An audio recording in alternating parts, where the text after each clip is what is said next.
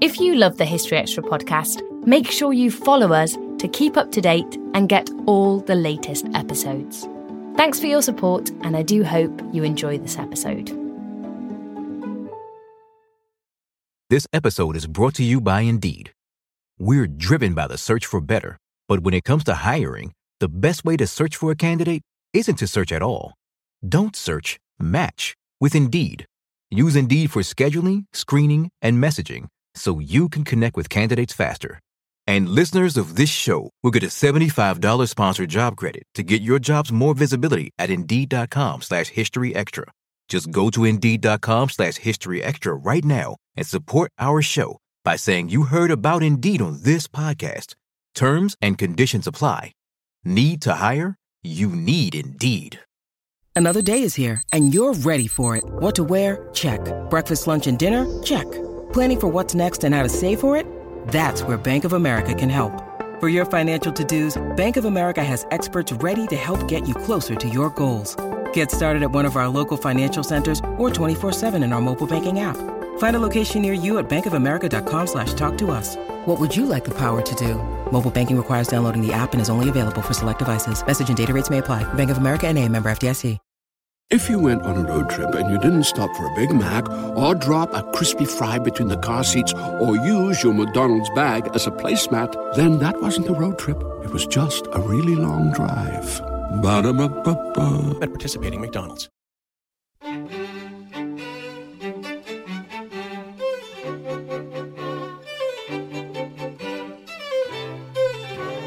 The merchant ships, rather slow, lumbering ships, could not even make headway. They would be either scattered by the size of the sea and the ferocity of the gale. Very often they'd just be driven back so they'd advance no, no distance at all. That was Jonathan Dimbleby talking about the Battle of the Atlantic. But the price that he demanded, and again, he was rather delusional, Franco. He said he wanted his empire back, that the price for helping the Axis powers was to have his empire back. And Hitler, well, clearly didn't want to know. And that was Marion Milne, producer of a new BBC Four series on the history of Spain. You're listening to the History Extra podcast from BBC History magazine. We're the UK's best selling history magazine, available from all good newsagents or via subscription. Check out our latest subscription deals at historyextra.com forward slash subscribe. The magazine is also now available on many digital devices, including the iPad, iPhone, Kindle, Kindle Fire, Google Play, Kobo, and Zinio. Look out for us in your App Store or newsstand, or find out more at historyextra.com forward slash digital. Welcome to our first podcast of December 2015. I'm Rob Attar, the editor of BBC History magazine. First up this week, it's Jonathan Dimbleby, a journalist, author, broadcaster, and historian who is the presenter of BBC Radio 4's Any Questions. Jonathan's latest book is a history of the Battle of the Atlantic, the Second World War naval clash that would prove vital to the conflict's outcome. I visited Jonathan in his Devon home a little while back to find out more. How important do you think the Battle of the Atlantic was to the overall outcome of the war? The Battle of the Atlantic was fundamental. Had the Allies not won the Battle of the Atlantic, we would not have won the war. It was the means by which all the uh, resources came to Britain, without which Britain would have initially collapsed, uh, without which we wouldn't have had the weaponry, the industrial capacity to make weapons. The Americans would not have been able to get troops across for D Day. There would not have been a D Day. It's as fundamental as that. There are historians nowadays that say that essentially Britain, with no real danger of losing the war. Do you think Britain could have lost the Battle of the Atlantic? Uh, There's no question, in my view, with the benefit of hindsight, you can see that in the end we were going to win, although it was finely judged at certain points. That's the benefit of hindsight. At the time, it appeared that we could very easily lose the Battle of the Atlantic, and had Hitler not been so obsessed with the manic urge to invade and conquer Russia and destroy Bolshevism and establish Lebensraum, had he heeded the advice of uh, Admiral in command of the Kriegsmarine and Admiral Dönitz and had put the resources there, it could have been a very close run. There was no doubt that, that in, in the current mind, there was a constant sense of anxiety and at some points alarm. So, for my mind, it's sort of academic whether in the end we could or couldn't, because what is intriguing is the degree to which it appeared that it was uh, an open question for so long. And although when you look back, you can see that a majority of the convoys got through without being attacked. It only took a small number of vessels to be lost, with all the demands on vessels elsewhere on the high seas, for the reduction in supplies to be so great as to inhibit the potential to wage war. Oil supplies dropping to very low levels, food supplies dropping to the point where the Ministry of Food was worried about the ability to distribute and feed the people without causing uh, such shortages that morale would be severely affected. Churchill said nothing caused him greater anxiety than the U boat threat. Roosevelt said that this war will be, in the end, won or lost in the Atlantic. If Hitler can't win in the Atlantic, he will lose the war. So the importance of it, the vital importance of it, is without any question and the belief that it was an open question as to whether or not it could be won was very powerful. What kind of impact did the Battle of the Atlantic have on the other war fronts? I mean, how important was it to some of the other great theatres? It was important in positive and negative ways. It was important because it made a significant, much, much debated, but significant contribution to Stalin's ability to wage war after Barbarossa whether it was 4%, 10% of total supplies, it was in key areas, particular kinds of weaponry, trucks, particular special metals, resources to make sure the factories could function and produce the huge output that was delivered. And uh, to start with, only the Arctic could provide the access because the other routes weren't uh, either weren't available because they were too dangerous or because they weren't at a a high enough practical level you couldn't deliver through Persia effectively. So that was very, very positive. It was critically important for the North African campaign, and don't forget the Western war efforts started in Africa, not in Europe, thanks to Churchill's extraordinary diplomatic skill and tenacity and chutzpah. The landings in North Africa would not have been possible if the Battle of the Atlantic was not at least being fought with resolution. It prized resources away from uh, the Pacific War, which is why it was a constant debate for the Americans as to how far and how much the Battle of the Atlantic should be supported. Roosevelt got it, but a lot of his advisors, military and civilian, were against what they saw as the sucking of resources away from other needs, defense, American defense needs, to support the, the Atlantic lifeline. So it was pivotal.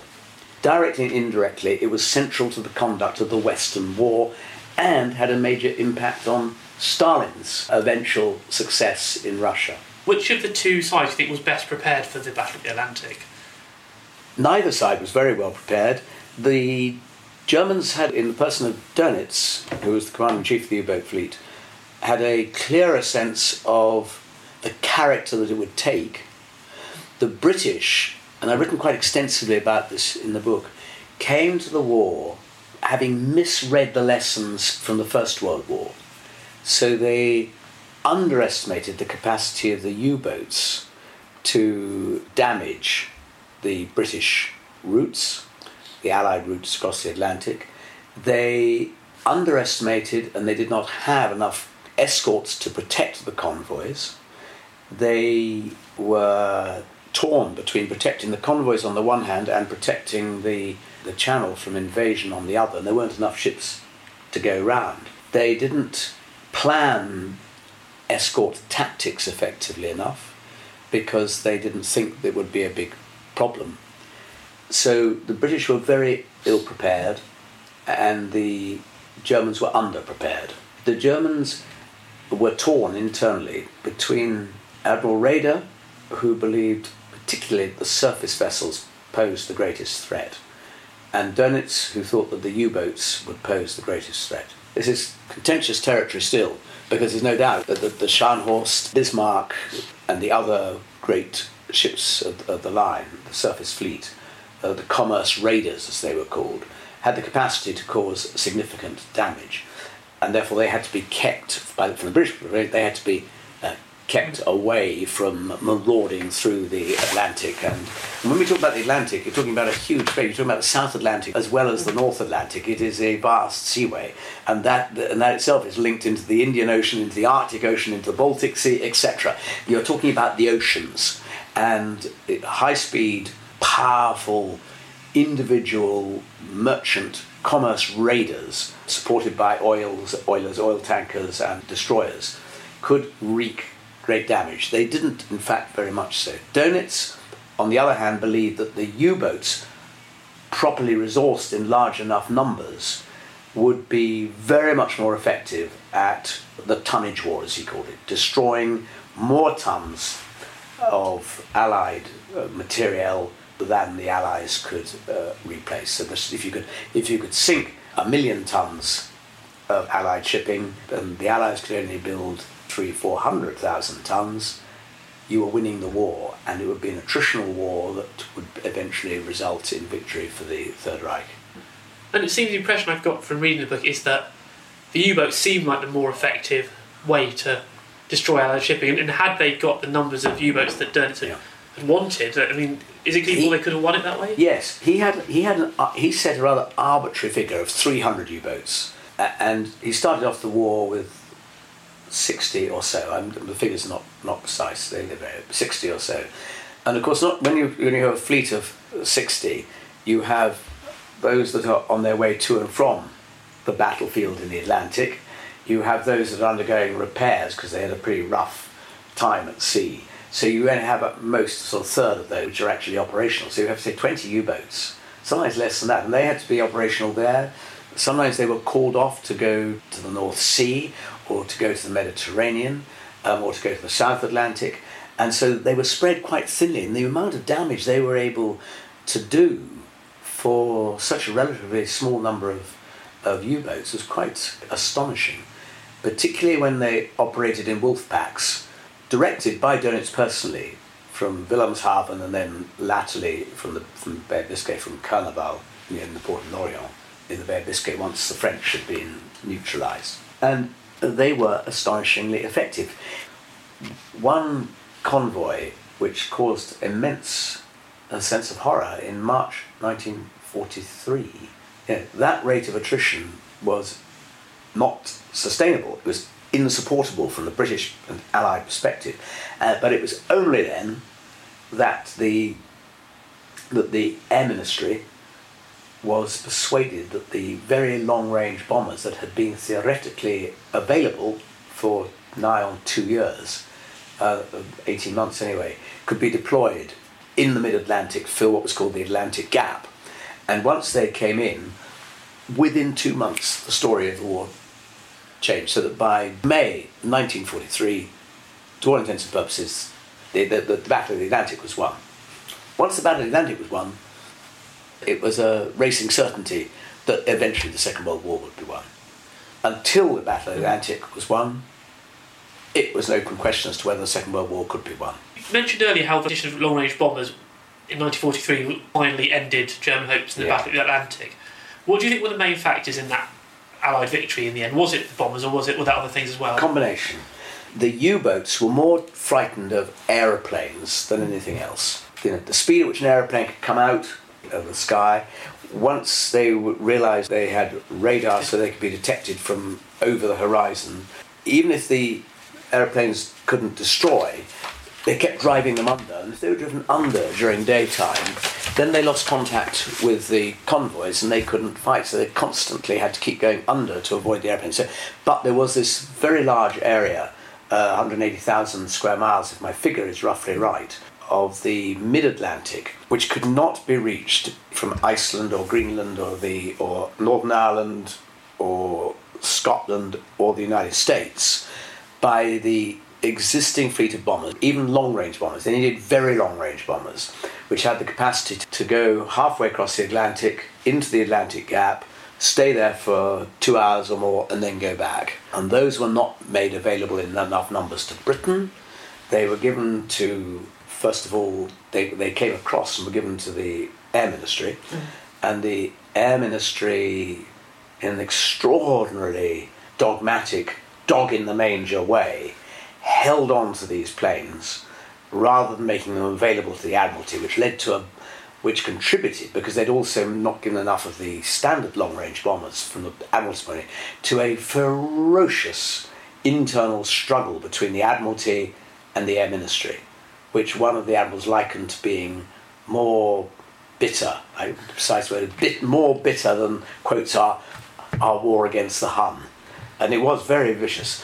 And one of the salient features of that, of course, was um, Bomber Harris, who believed, was convinced that strategic bombing of Germany, area bombing of Germany, terror bombing of Germany, which is what it was and was known to be at the time and identified at the time, although of course not made public at the time, was the most effective way of bringing Germany to heel, and that it was a waste to use aeroplanes to support ships.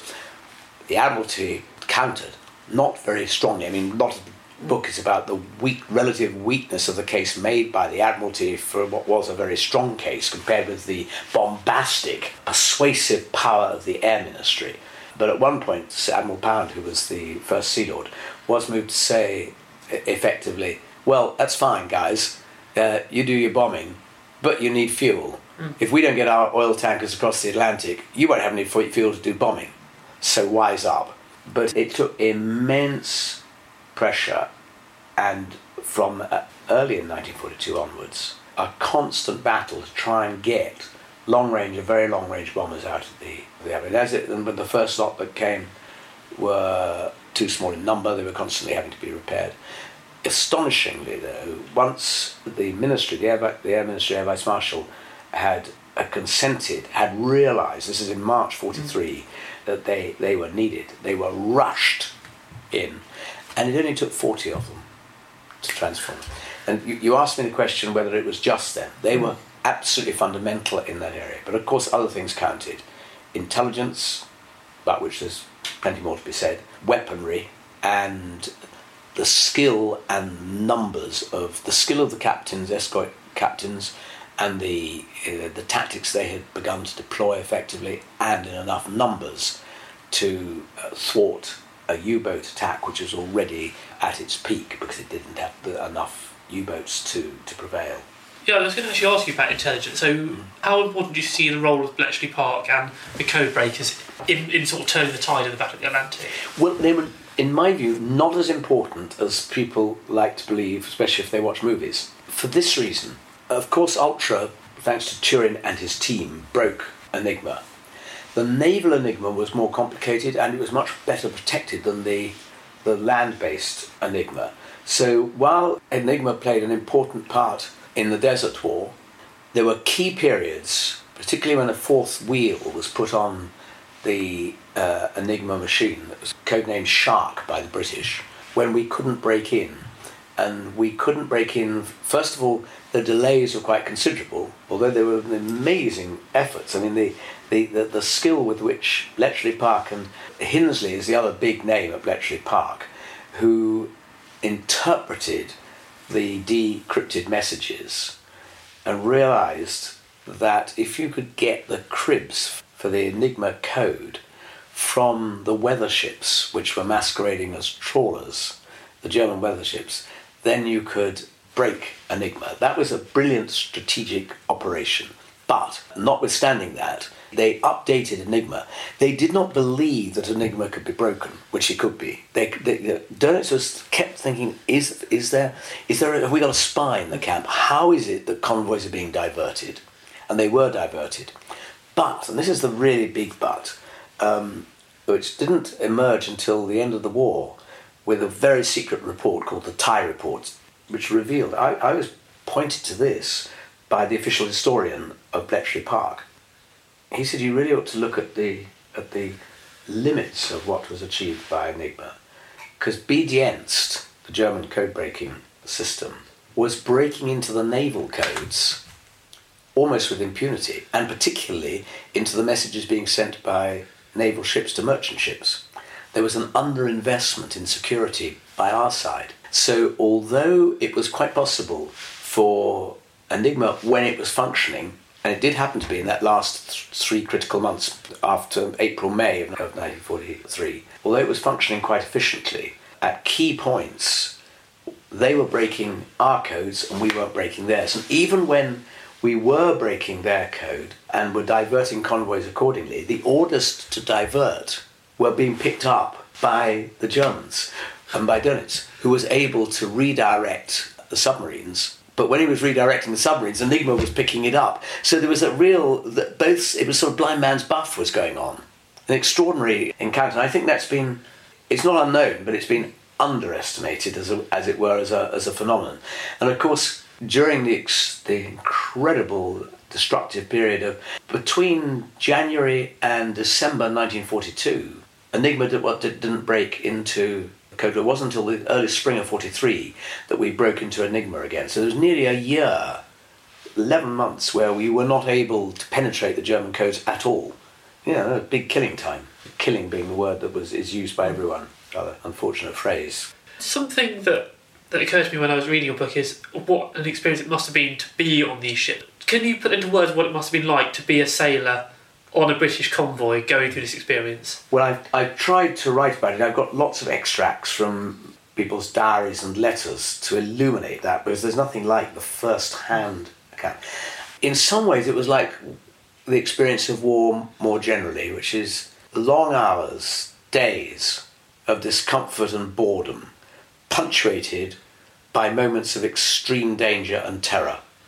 And uh, that is a very stressful experience. You have to be very resilient. Of course, when the weather was lovely, balmy skies, you might think all was well. But it, when the weather was good, was the most dangerous time because the U-boats could attack. When you were going through uh, appalling storms, hurricanes, with unable to move, the ships could, the, the, the, the merchant ships, rather slow, lumbering ships, could not even make headway. They would be either scattered by the size of the sea and the ferocity of the gale, very often they'd just be driven back, so they'd advance no no distance all. You'd be you'd be going one way or another across the Atlantic. You would get so far, and then you would be driven back by the weather. Your the, the screws, the propellers, would be out of the water so often they couldn't maintain uh, headway, and the the ships could not drive forward because it was too dangerous. They could break up. Extremely uncomfortable, very cold very frightening and endless sense of day going into night. The storms in the winters, the Atlantic winters in 41, 42 particularly, and 42, 43, were of an atrocity that people could not recall, as if the elements were whipping up in tune with the scale of the horror of the Second World War. And uh, that's in the Atlantic. In the Arctic, hurricanes were no worse. But of course, it was far colder near the polar ice cap. And in both, though, ships would ice up. And once, once a ship ices up, it gets very top heavy. And in a bad weather, then, you know, the seawater would freeze on the, on the decks, it would freeze on the stanchion posts, it would freeze on the guns, it would freeze on the masts. So it had to be hacked off all the time. There would be constant parties, one after the other, working away, hacking away at the ice you got soaked, you were damp. Getting warm was almost impossible. So I think it was a horrendous experience. If you were in a U boat, if you were underwater in a storm, you were relatively safe because you just went down 100 feet or more. There was a gentle swell in silence, but if you were on the surface, of course, it was just the same. But you could only be down for a certain amount of time because your air supply was limited, so you had to go up. People always thought that the U boats operated by underwater firing of mm. torpedoes. In fact, not all, but most was coming to the surface at night. They would track on the surface during the day, knowing they could go under. When they were under the water, they only travelled at 7 knots. At, on the surface, they could travel 16, 17 knots. That was the, the Mark 7. Mark 7 was the, was the largest proportion of the fleet. And so they had to come up in order to keep with the fleet. Otherwise, they got left behind. How did the Battle of the Atlantic play out in Britain? How much were people interested in what was going on in the Battle of the Atlantic and how much impact did it have on their lives? When ships went down, people noticed it. Nella Last, who I use quite extensively, mm-hmm. was an extraordinary diarist. And I use her reflections, and she had these sort of nightmares about people drowning in the ocean. But there wasn't a great deal of coverage given to it. When there was a major success, when they in the Atlantic got in the spring of 1941 got three of the U-boat aces, who were no, whose names were known about, they were they were hailed as heroes at home. They won the Iron Cross and hmm. Leaves, and they would be taken to Berlin and they would be garlanded by Hitler himself. They were national heroes. When they arrived back at their base, they would be, they'd be greeted by girls garlanding them with flowers, and the bands would play.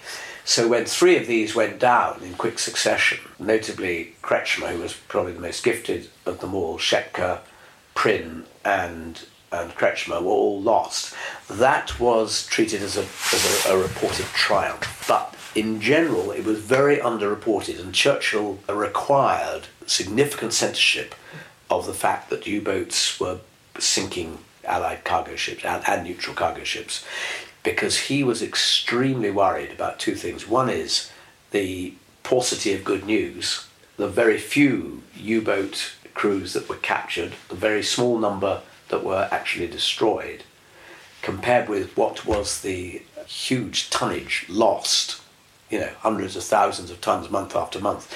They had to do some reporting of it, but he delayed it and they brought it out in, in a way calculated to minimise the impact. So the British public did not really know a great deal about the sea war. And I think that that was exacerbated because it wasn't covered very extensively because it was a way out at sea with ships. You know, very few reporters. I mean, the reporters were sent in the U-boats, but there's no, there's very little systematic coverage of the either in the newspapers or on radio of the Atlantic convoys our knowledge of is based on the, the written record. That must have been difficult for those who were involved in this and also their families to feel this part of the war wasn't getting recognition. That I can only speculate. I imagine that's true. I haven't sort of looked at that closely, but I, it must have been very frustrating that people didn't realise. And word of mouth, would of course, got round that this was happening because word of mouth was very important and, and contributed to you know, Whitehall's anxiety, just like on the German side, word of mouth from the front in in Russia was a cause of great anxiety to the intelligence services in Germany because anything that was negative tended to potentially threaten morale. It must have had an impact. I mean, it was bound to have an impact. I have a great deal of sympathy for the merchant crews in this. They were they were sort of disregarded because they didn't fit into a nice, neat compartment like the the Royal Navy, the Royal Naval Reserve, Royal Naval Volunteer Reserve. It's very interesting and pathetic, actually, in retrospect. You know, the Royal Navy tended to despise the Royal Naval Reserve. The Royal Naval Reserve tended to despise the Royal Naval Volunteer Reserve. The merchant convoys were basically forgotten. They were, they were basically forgotten and ignored, the merchant.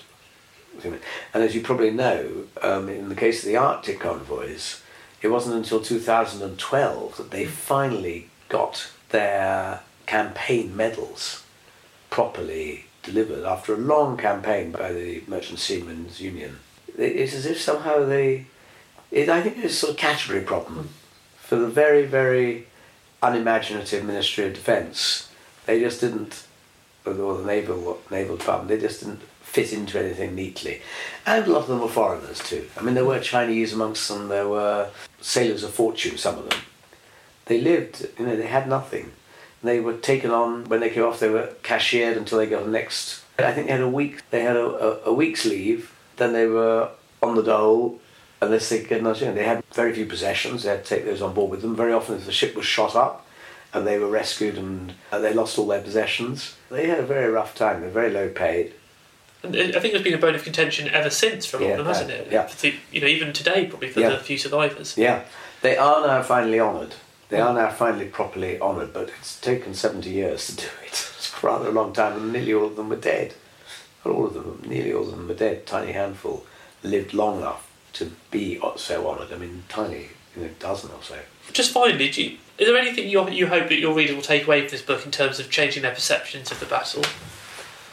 I hope that the story I tell, and it's a narrative, it is a an extraordinarily dramatic and powerful history, the story itself, and I hope I've told it in a way that brings that alive, and that in the process they realise how vital the Battle of the Atlantic was, how it's impossible to understand the Second World War without appreciating the Battle of the Atlantic, that individuals demonstrated extraordinary resilience, tenacity, and guts on both sides, that their political leaders were often at odds over how best to combat the threat in the case of the Allies, how best to defeat the convoys in the case of the Germans, the Axis.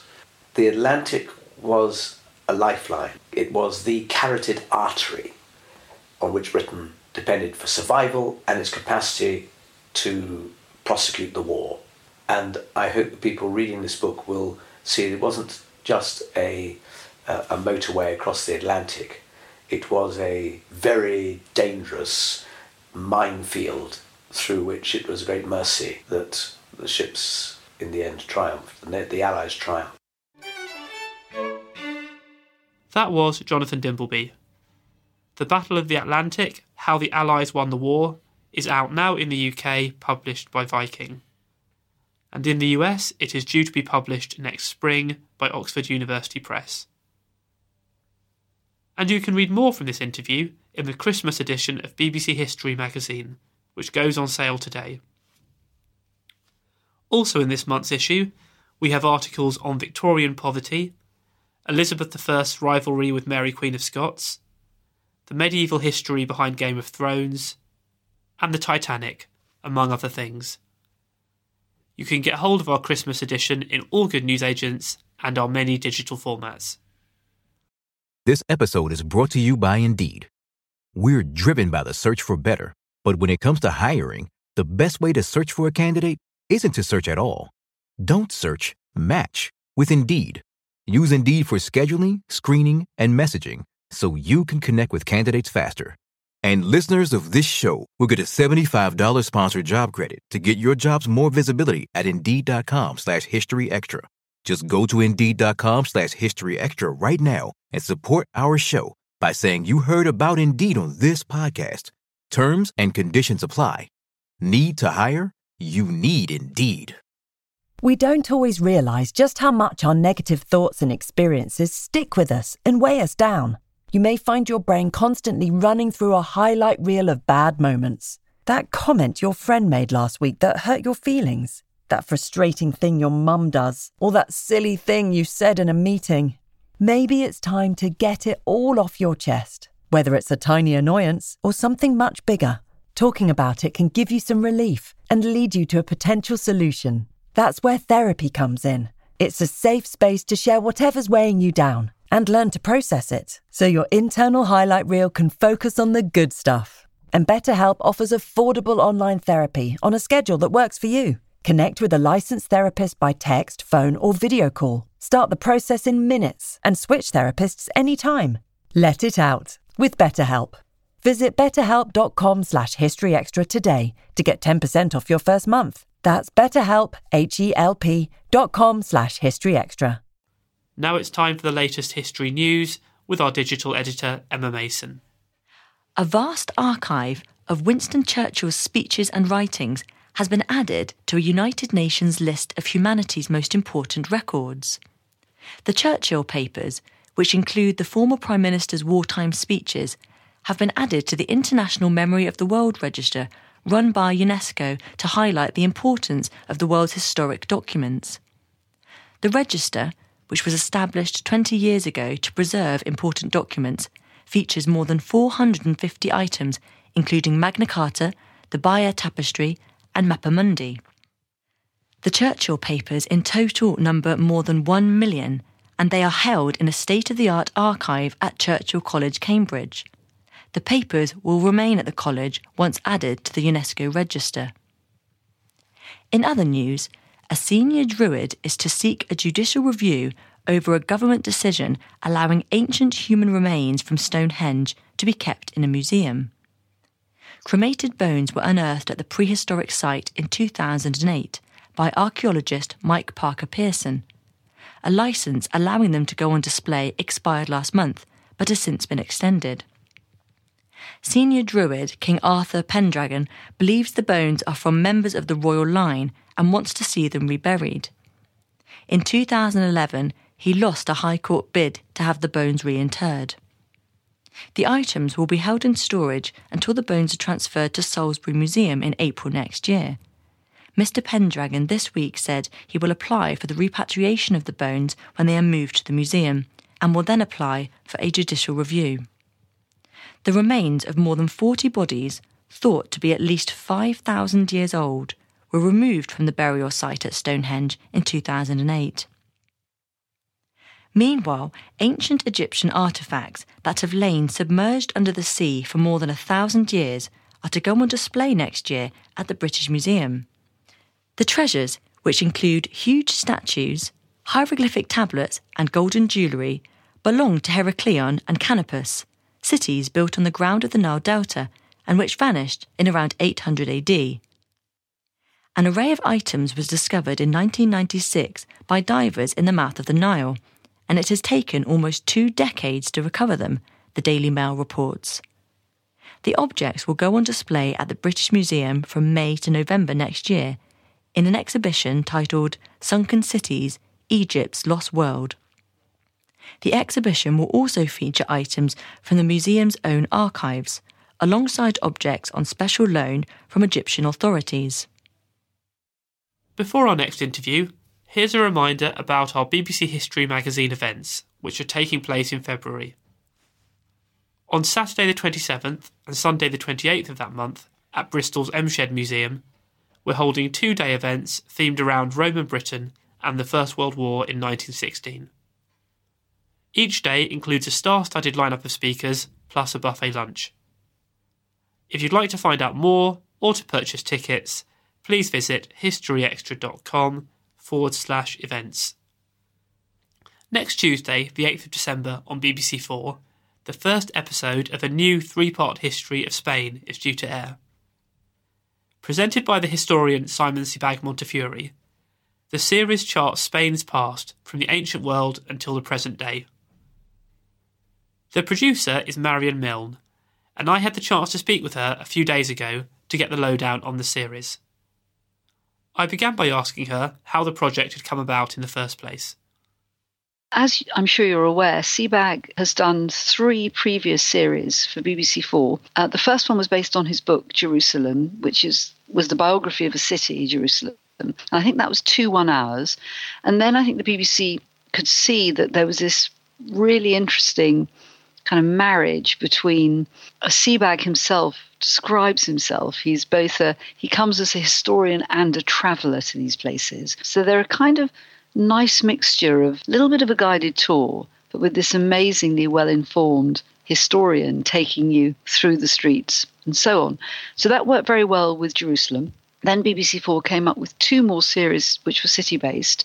One was on Rome, and one was on um, it was called A Tale of Three Cities, and it was Byzantium, Constantinople, and Istanbul. So, obviously, all the same city, but in three different incarnations. So, when I was taken on to do this series on Spain, I was wondering, hmm, I wonder which city is next. But the decision was made in house at the BBC to, to, widen the brief and actually have a whole country. Um, although with Spain, the very early history, and that's always Sebag's signature that he starts early and he starts BC. A lot of the early history is around southern Spain, so the first two episodes are very much Andalusia, and then the final episode, which is from the 16th century onwards, uh, is Madrid, and that's when Madrid was created by Philip II, and so on.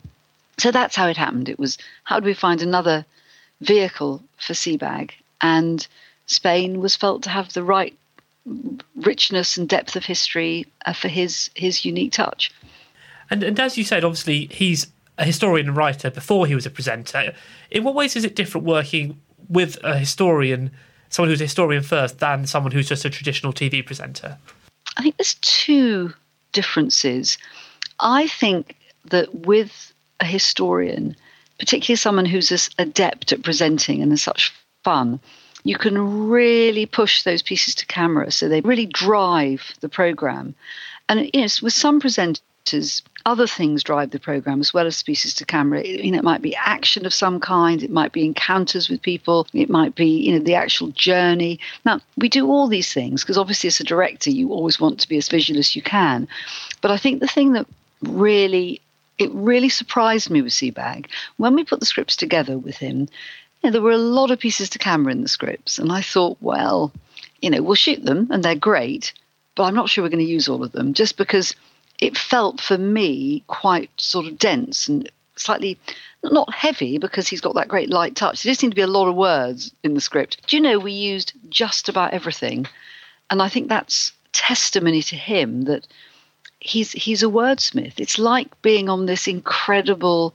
I don't want to say illustrated lecture because, as a director, why would I say that? Because obviously, I pride myself on great pictures. But there is something about the way he he vocalizes everything, the way he puts things into words. You just want to keep listening. And then the challenge is is to have great pictures and great, you know, great great things to go alongside it on the screen. So I guess that's the difference. He really, I'm not saying other presenters don't know their stuff, but often they're learning as they go. It's a, it's a kind of an encounters journey in which they find out. Uh, whereas with with Sebag, it's very much he knows that he's going to tell you, um, and it's often very unusual, very interesting facts and people that you vaguely heard of or places that you vaguely know. But he kind of gets right underneath, which is, you know, I think it makes for it's really compelling and, really, really informative. Clearly, Spain has had such a long and diverse history. How much of a challenge was it to try and condense that into just three hours? It's quite a challenge, um, I must say. Um, and yet, when I was taken on um, in January, there was you know, there was a serious proposal and there was a bit of a plan, but it was all, you know, it was very much up for grabs. And I thought, well, the first thing I've got to do is get my head around all this. You know, when I meet Sebag, I need to look as if at least I vaguely know what's going on here. And it struck me very quickly. And the nice thing was that, that Sebag felt the same way. That actually, there's three. There are three very distinct phases in Spanish history, and that really lent itself to three one hours, as you know, as luck would have it. So the first phase, um, and this is what the program's actually called, is a phase of conquest. So from the time of the Phoenicians onwards, really all the way through to 1031 when the Muslim Caliphate ended in Cordoba, the Iberian Peninsula was a place that was conquered. It was in people's sights. So the Phoenicians, the Carthaginians, Phoenicians, Greeks, Carthaginians, Romans, the Visigoths, the Vandals, and then the Muslim conquest, which arguably left the greatest mark of all. So you've got one whole episode that's just all about conquest. And then episode two is the mirror image. It's reconquest, and that takes us from 1031 all the way through to 1492 when Ferdinand and Isabella have uh, expelled the last, they, they expelled the Jews and they've effectively closed down the last Muslim kingdom in Spain, which was Granada the city state of Granada. They've defeated it by laying siege to the city. So at that moment, the reconquest of Spain is kind of it, it's complete. And then the last program is called Nation. So from 1492, actually slightly later, sort of beginning of the 16th, right the way through to the modern day, that's how Spain defined itself as a nation by pulling the country together and creating all the, the institutions and so on, eventually a constitution, eventually a parliamentary democracy, etc. So it did rather neatly fall into three phases, and that's how we boiled it down. I guess here in Britain and, and around the world, people have certain preconceptions about Spain, maybe because they've been there on holiday or because of the food or the music or the football. Are, are you trying to challenge any any of those views with this series? Well, I think again, the great thing about Simon Sebag Montefiore is he's just got this fantastically light touch. So this is, you know, this is proper history. It's very, you know, BBC Four history. And again, there's a sense always kind of off camera that there's a very different Spain to the Spain that we're seeing. And I think there's a a kind of implied invitation to those who spend their time on the coast, and that's not knocking the coast. We go to Gibraltar; it's really pretty. But Malaga is actually a a scene of um, when the Umayyads return to Spain. Malaga is where they land.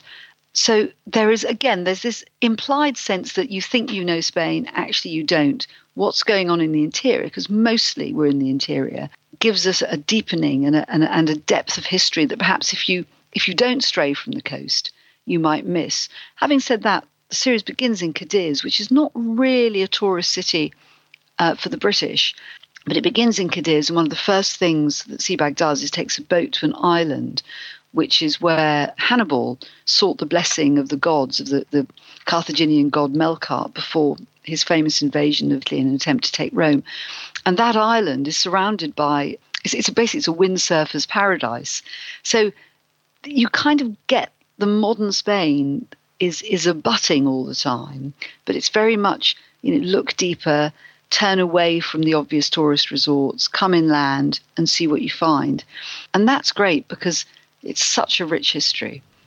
We visited some absolutely amazing locations during the filming of this series. Did you have any particular favourites? Well, I've got to say, I think Seville, what a fabulous city. I didn't know this. I had no idea just how fascinating Seville is because just outside Seville is the Roman city of Italica, which is incredibly well preserved. So you've got the Roman bit, and the reason it's so well preserved is that it's on the Guadalquivir River, uh, or it was Italica, and then the river changed its course. It's on a very flat basin, so that allowed it to move. So Italica was abandoned, meaning that it's a you know, brilliantly preserved Roman town with no buildings on top of it. And then Seville was built. And Seville was both Visigothic, so the cathedral, some of it kind of dates all the way back to those times. And also, it then became this um, the Almohad city, so this very austere fundamentalist Islamic sect. So it's got layer upon layer of history. So you know, Roman just outside, then very early Christian, then Almohad, and then Ferdinand and Isabella in the Alcazar, which was originally Muslim. They created these wonderful uh, they used muslim style the sort of arabic style to create mosaic rooms that's where columbus came to talk to Isabella about the about the discovery of the Americas. So Seville just has these, it just has so many layers, and of course the great thing about Spain is that because it, it, was neutral in World War II, obviously it had its appalling civil war before then, and that's something we feature in episode three. But the cities, by and large, are just so well preserved and Seville is, is like that. It's just got this incredible heart and incredible depth uh, and great culture and music, and it's just a great city. You just touched earlier on the Spanish Civil War. I mean, that's surely one of the most controversial aspects of Spain's history, particularly in the country itself. How did you navigate an issue like that where there are still incredibly strong feelings? I think that what Sebag did, which was very, very astute, because it is, it's such a tricky subject, the Spanish Civil War, because he focuses so much on personality, the great personalities of history. So if you go all the way back in the series, it'll start to make sense what I'm about to say. So you, know, you go from Hannibal, we've got you know, El Cid, um, Philip II. Now he was very keen on Franco being a big character, and there were lots of debates about that because obviously Franco is looked back on. You know, some people see him as another Stalin or another Hitler. And you know, he was unquestionably a fascist, and the way he took power after the Republican government was legitimately elected through a civil war clearly has left deep scars on Spain. And yet you can't ignore Franco. And I think again, because we have this this the beauty of deep history, Franco saw himself as, you know, I've talked about conquest. Franco came from North Africa to rescue his country. So, in some ways, he was like the Muslim invaders. He came across the sea, he came to the south and made his way north to Madrid. When he took the city of Toledo, that was incredibly significant in Spanish history because that was a city that was won back from Islam by a Christian king called Alfonso at the beginning of the Reconquest. So Franco saw himself as the savior of Spain against, as he saw it, the horrors of republicanism and the godlessness. Because don't forget how powerful Christianity was in uniting the country under Ferdinand and Isabella. So when you start to see the Civil War in the historical context, you can really see why Franco attracted the support he did, even though he attracted by and large the animosity of so many outside Spain, and I'm thinking the international brigades, but within Spain there was a real groundswell. And then to be balanced, we filmed in two places. We filmed in a place called Belchite, which is a city destroyed and left as it was at the time of the Civil War, which is harrowing and incredibly moving. A whole, um, a whole town completely destroyed and left so no one will ever forget the violence of that war. And then, secondly, we filmed in the Valley of the Fallen, which is Franco's grandiose, it's a monument to fascism. And by doing that, you could see the kind of pomp of the man and the need to justify himself and his constant historical references and the real cost, which is Belchite, which is destroyed and in ruins. So I think we again allowed we allowed the viewer to make up their own minds. And there's another little story which I'll tell you about Franco, which um, I hope I'm not giving away a trade secret from episode three, but I, I love this story. I always thought before making this series that Spain kept out of World War II, that Franco didn't want his people to suffer anymore. And yet, that's not true at all. Franco was desperate to be part of the club of fascist dictators. He took a train from Madrid, and we slightly recreate this story in episode three, and met Hitler in a place called Hendaye, and was desperate to be part of the Axis powers. But the price that he demanded, and again, he was rather um, delusional, Franco. He said he wanted his empire back, that the price for helping the Axis powers was to have his empire back. And Hitler, well, clearly didn't want to know. And uh, Franco left empty handed. And, and Hitler remarks, what a frustrating. I think he says something like he wanted to pull his eyebrows out. I mean, it was just ridiculous, ridiculous meeting. And again, that that's something I didn't know before working on the series. And it just tells us an awful lot about Franco's state of mind. It's interesting how much religion plays a part in Spain's history, uh, seemingly more than almost any other country in Europe, even from the Muslim conquests and then forced conversion of Jews and Muslims, and then obviously the Catholic dominance later on. It just seems to be so powerful. Completely, completely. And it kind of reminds me of filming. I mean, I, I never filmed in in Europe before the wall came down. I just kind of got into television just a little bit after that. But when you're filming in Catholic Spain and when you're filming in, in the Catholic churches, it's such a powerful institution still, even though, as I say, that its stranglehold on on the on, on government and political life is is now lessened. But it's amazing how it kind of feels a bit like you imagine seeking permission to film in the Kremlin or something would have been under Soviet Russia, because the, the church is bureaucratic, powerful, and it's hard to film in these places because they don't need you. They've got plenty of money, that they are such a strong entity. And I think that's always very indicative when people they don't need the media, they don't seek the media. So the Catholic Church in Spain, I think, is still quite I got a sense filming there, it's still quite closed and, and extremely powerful. But when we mention the other religions, the Muslim influence is so strong right the way we look at this through to language. There are words in the Spanish language that come from Arabic. So the word for oil, aceite, comes from olive juice in Arabic. In architecture, everywhere you go, you see the Muslim influence, the way buildings, even if buildings have been added to, like the Mezquita, the um, mosque slash cathedral in Cordoba, where a Catholic cathedral has been put right in the middle of a mosque, you still see all the mosque around it.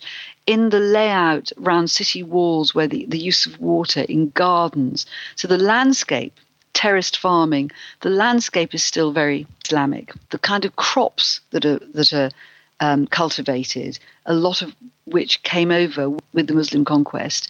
Music, we interviewed the professor of guitar at the Cordoba Music Institute, who told us that flamenco guitar strumming came in at the time of the Muslim conquest, because before that, people used to pluck with pheasant feathers. And the idea of strumming was brought in, and a particularly flamenco type strumming. So the, the culture that goes along with these religious incursions, that the legacy just lives on in all aspects of Spanish life. And there was there's one amazing bit in, in the second episode, I think, where um, Sebag finds out something about his own family. Uh, was that was that a complete surprise to him, or had that kind of been researched beforehand? Sebag, um, as his name implies, Simon Sebag Montefiore, um, comes from both an Ashkenazi Jewish family, which is Sebag, and a southern European Jewish family, Montefiore, which comes from the Italian Mountain of Flowers. And as far as everyone knew on Sebag's side, they were descended from Italians because very early on, um, I said to him, did he think there was any Sephardic Jewish in his history, and obviously Sephardic Jewish being the Spanish Jews. And he didn't think there were. And then we thought we'd do a bit of research on our own, and we uncovered that in fact there's a whole other branch who go back earlier than the Montefiores, who were indeed Spanish, but they were expelled in 1492. They went to Portugal. Their name was Carvajal, although they, they did change their name at one point to Carvajal, and that was very common because people changed their name to avoid persecution. And they were secret Jews in that they were conversos, in that they only practiced their Judaism in private. To the, to the public, it appeared that they were Christian. And they were a very notable family, so much so that the Carvajals, um, after the conquest of Mexico, so around about the reign of Philip II, they moved to Mexico, and indeed, Louis Carvajal became governor of Mexico. So they were a very senior family. And there was jealousy from somebody else in Mexico who uh, also, I think, you know, sought political prominence. And he denounced the family as secret Jews, which is pretty devastating because that meant one whole generation went on trial in an auto de fe, because as you know, the Inquisition had these public show trials. And they happened in the colonies, in the Spanish colonies as well, which is something I wasn't really aware of. I mean, we filmed in Seville where they happened, in the main square in Seville, but they happened in the colonies. And we managed to sort of trace all this down to a museum of Sephardic history in Cordoba. And we took Sebag there, and they had his family tree, and they were able to show him through the records of Mexico City what had actually happened to his own ancestors. Direct line 12 generations earlier, though his grandmother, 12 times removed. And she and her siblings were all put on trial, all found guilty, and all burnt at the stake, which for Sebag to find that out was, to say the least, a bit of a shock we're very proud of having turned up that story, but also I'm very impressed by how Sebag responded because we let him know there was something about his family. And I asked him if he'd like to know in advance, and he said no. So it was a genuine surprise. And what came out of it was he had incredible pride that these ancestors of his were secret Jews. He said he was very proud to be descended from secret Jews. And he also says, in completely unrehearsed piece to camera, that even though that sort of fashion for, I think, what he called lachrymose history, he's not that great a fan of. He genuinely felt really moved to discover just how brave and how poignant this whole story was. I think it's a, a, quite a special piece of television, particularly as an objective historian, where you can actually access that personal story. It suddenly makes the whole series more personal to him, doesn't it? When he finds out his own family were there and and also had a, very, very sort of complicated life in Spain. Exactly. But to have been burnt at the stake, stripped naked and burnt at the stake, one of his great, great, great, you know, 12 times great aunts, she said to the jury, sort of mock jury, she said to the mock jury, if I confess to being Jewish, will you spare me the indignity of being stripped naked before I'm executed? And they said that they would spare her the indignity, so she confessed and then they just stripped her naked anyway. I think those kind of stories are, I think what they make us realize is that there is kind of nothing new, that these kind of atrocities have been going on for a very long time. That was Marion Milne. Blood and Gold, The Making of Spain, begins on Tuesday, the 8th of December at 9pm on BBC4 and should be available on the BBC iPlayer soon afterwards. And that is pretty much it for this week. But please do listen in next time, where we'll be talking about the history of wildlife and red hair through the ages. Thanks for listening to this History Extra podcast, which was produced by Jack Fletcher. Do let us know what you think about this episode by emailing podcast at historyextra.com, and we might read out your messages in future episodes.